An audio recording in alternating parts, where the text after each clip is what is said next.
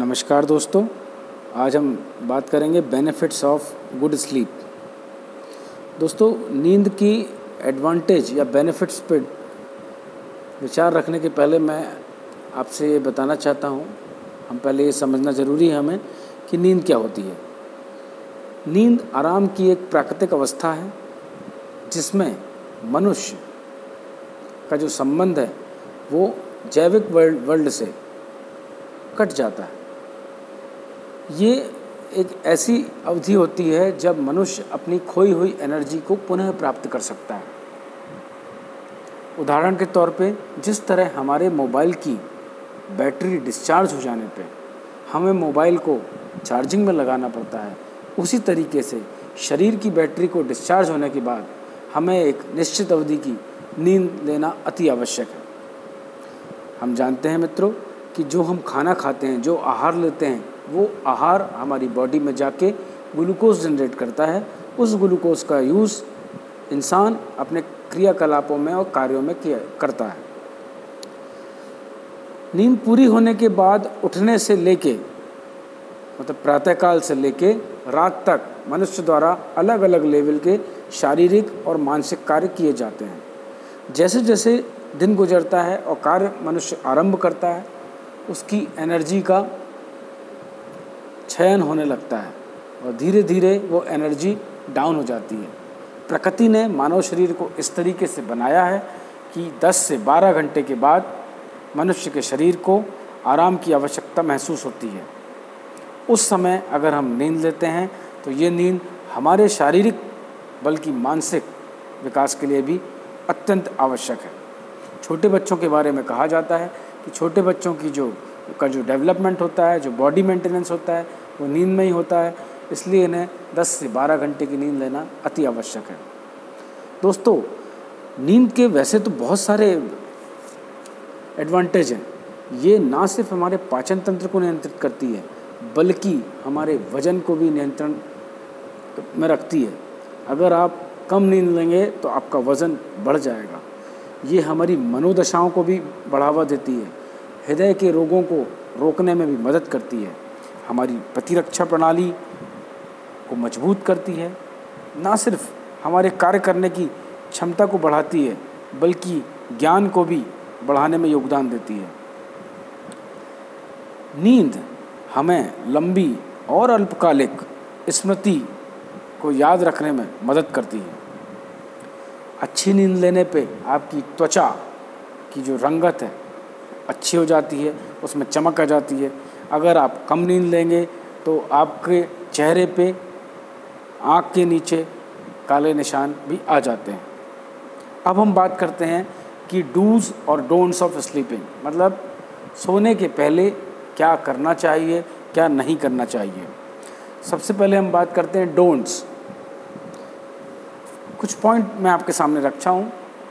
इनको अपन अगर याद रखें तो हम एक अच्छी नींद ले सकते हैं और हमारी कार्य क्षमता अच्छी हो जाएगी और हम स्वस्थ और निरोग भी रहेंगे। नंबर वन, दोपहर के बाद कैफ़ीन का सेवन कम से कम करें। दोस्तों, कैफ़ीन जो होता है, हमारी बॉडी में अनिद्रा को बढ़ावा देता है। जब हम कैफ़ीन, कॉफ़ी, चाय तम्बाकू इनका सेवन ज़रूरत से ज़्यादा करते हैं तो हमारी बॉडी की जो क्लॉक होती है, उसमें जो नींद का आवर्स होते हैं, वो इफ़ेक्टेड हो जाते हैं। उससे कारण हमारी नींद कम या ज़्यादा हो सकती है। तो ये हमें अवॉइड करना है। नंबर दो, बिस्तर से एक घंटे पहले स्क्रीन या फ़ोन या लैपटॉप का उपयोग कम से कम करें। दोस्तों, होता क्या है? कंप्यूटर स्क्रीन और फ़ोन से निकलने वाली जो ब्लू कलर की लाइट है, वो बॉडी को अलाइव रखती है। अलाइव मतलब जागृत रखती है। यदि आप रात में बार बार उठ के अपने कंप्यूटर या फ़ोन या सोशल मीडिया जैसा आजकल हमारी आदत है, को चेक करने की अगर हमारी आदत रहती है तो उससे हमारी नींद डिस्टर्ब होती है और हमारे बॉडी का मेटाबॉलिज्म भी डिस्टर्ब हो जाता है। इसलिए अगर आपको अच्छी नींद लेना है तो रात में नाइट शिफ्ट जो मोड होता है मोबाइल में, उसका उपयोग करें। नंबर तीन, धूम्रपान और मदिरापान। शराब और सिगरेट। ये हमारे बॉडी के नींद के चक्र में बाधा डालती हैं। इससे हमारी बॉडी का जो स्लीपिंग क्लॉक होता है वो डिस्टर्ब हो जाता है। इसके कारण शरीर में और दिमाग में कॉम्प्लिकेशंस या स्ट्रेस की मात्रा बढ़ जाती है। नंबर फोर बिस्तर पर जाने से पहले हैवी भोजन नहीं करना। डॉक्टर भी बता चुके हैं और ये प्रूव भी हो चुका है कि बिस्तर में जाने से पहले या नींद लेने से कम से कम दो से तीन घंटे पहले हमको भोजन करना चाहिए। और भोजन करने के बाद गिन के कम से कम एक हज़ार या दो हज़ार स्टेप हमको वॉक करना चाहिए। इससे होता क्या है, जो भोजन हमारे लीवर में जाता है, उससे जठराग्नि पैदा होती है और वो जठराग्नि हमारे लिए हुए आहार को जलाती है। ध्यान रखने योग्य बात यह है कि इस दौरान हमें पानी नहीं पीना है, कम से कम 45 मिनट तक। वो जो अग्नि जनरेट होती है, उसके कारण एनर्जी क्रिएट होती है एनर्जी जनरेट होती है, जो हमारी बॉडी कंज्यूम करती है और उससे कारण हमारी बॉडी की जो इफ़िशेंसी होती है, वो बढ़ जाती है। नंबर फोर तीस मिनट से ज़्यादा समय तक झपकी ना लें। झपकी जिसको नैपिंग भी कहा जाता है। इसके भी बहुत सारे साइंटिफिक बेनिफिट्स बताए गए हैं, लेकिन मेरा ये मानना है कि अगर आप 30 मिनट से ज़्यादा की झपकी लेते हैं तो वो आपकी नींद को या नींद का जो टाइम है, उसको इफ़ेक्टेड कर सकती है। नंबर नेक्स्ट हमें अपने बिस्तर पे अध्ययन नहीं करना चाहिए। आजकल उपभोक्तावादी संस्कृति में ये जो छोटे बच्चे होते हैं इवन जो बड़े कॉलेज गोइंग स्टूडेंट्स भी होते हैं, वो मैंने खुद देखा है कि वो बिस्तर पे बैठ के पढ़ाई करते हैं।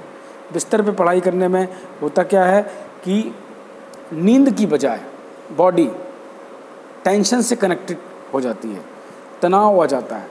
उससे कारण हमारी नींद जो है वो इफ़ेक्टेड हो जाती है।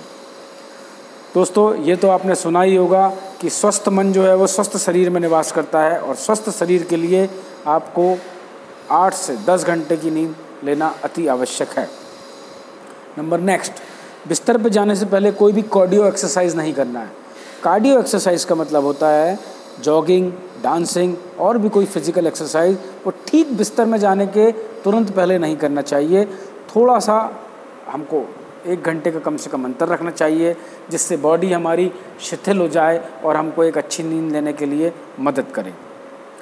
पॉइंट नंबर नेक्स्ट, हो सके तो वीडियो गेम्स ना करें, या वीडियो गेम्स कम से कम खेलें, या सोशल मीडिया का प्रयोग भी कम से कम करें। होता क्या है, जब हम वीडियो गेम खेलते हैं तो हमारे मस्तिष्क को कार्य करना पड़ता है। और जब हम वीडियो गेम बंद करते हैं, उसके बाद हम नींद लेने का प्रयास करते हैं, परंतु सडनली हमको नींद नहीं लगती। क्योंकि हमें, हमारा मस्तिष्क क्रियाशील रहता है, इस कारण से भी तनाव जनरेट हो सकता है। ये तो हो गए मित्रों डोंट्स क्या हमें नहीं करना चाहिए? अब हम बात करते हैं, क्या हमें करना चाहिए? डूज अच्छी नींद शरीर के लिए बहुत आवश्यक है। ये प्रूव हो चुका है। साइंटिफिकली भी प्रूव हो चुका है। डॉक्टरों ने भी बता दिया है और फिज़िकली भी जो लोग इस चीज़ पे अमल करते हैं, उन्हें भी इसका प्रभाव देखने को मिलता है। तो हमें क्या करना है? डूज नंबर वन अनुकूल नींद के लिए या अच्छी नींद के लिए एक अनुकूल स्थान बनाना है। हमारा बेडरूम ऐसा होना चाहिए जहाँ शांति हो, आरामदायक हो, अंधेरा होना अति आवश्यक है एयर कंडीशन ना भी हो तो भी हवा की पर्याप्त व्यवस्था हो। बहुत शोर नहीं होना चाहिए। जब हम उस बिस्तर पर जाएँ तो हमें आरामदायक और सुकून नींद आने की संभावना होना चाहिए। नंबर दो, सोने और उठने का समय निर्धारित करें। मित्रों, मैं, मैंने खुद देखा है आजकल बहुत सारे विद्यार्थी लेट नाइट स्टडी करते हैं। लेट नाइट स्टडी करने के कारण उसका भी साइंटिफिक रीज़न है कि रात में सारी ध्वनियाँ शांत होती हैं तो हमारा मन लगता है। लेकिन होता क्या है, हम जो जवानी में काम करते हैं, उसका रिज़ल्ट हमको बुढ़ापे में या अधेड़ा अवस्था में पता चलता है। अगर हम बहुत सारे दिनों तक, बहुत महीनों तक देर रात्रि जागते हैं तो हमारा पाचन तंत्र इफेक्टेड हो जाता है। ठीक है ना? इससे तनाव बढ़ता है, हमको लीवर की प्रॉब्लम चालू हो जाती है और इससे हमारे शरीर पे विपरीत प्रभाव पड़ता है। नंबर तीन, या नेक्स्ट हमको सोने के पहले एक अलार्म सेट करना चाहिए।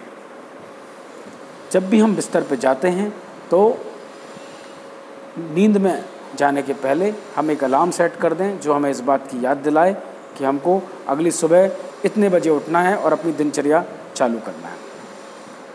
नंबर नेक्स्ट कम से कम एक विश्राम वाला व्यायाम हमें शामिल करना है। विश्राम वाला व्यायाम मतलब जैसे अगर आपको नींद लेना है तो आप गर्म पानी का स्नान भी कर सकते हैं, कुछ योग कर सकते हैं हल्का फुल्का किताब पढ़ सकते हैं। ये सारी की सारी चीज़ें आपको नींद के आगोश में जाने में मदद करती हैं। नंबर नेक्स्ट अगर आपको सोने में दिक्कत आ रही है या सुबह उठने में दिक्कत आ रही है तो एक ज़रूरी चीज़ जो हमको करना चाहिए टू डू लिस्ट बनाना चाहिए। टू डू लिस्ट का मतलब है, हमें ऐसी चीज़ों की लिस्ट बनाना चाहिए जो हम करना चाहते हैं। हमारी दिनचर्या जितनी व्यवस्थित होगी, ये हमने पहले भी पढ़ा है, मन के हारे हार है, मन के जीते जीत।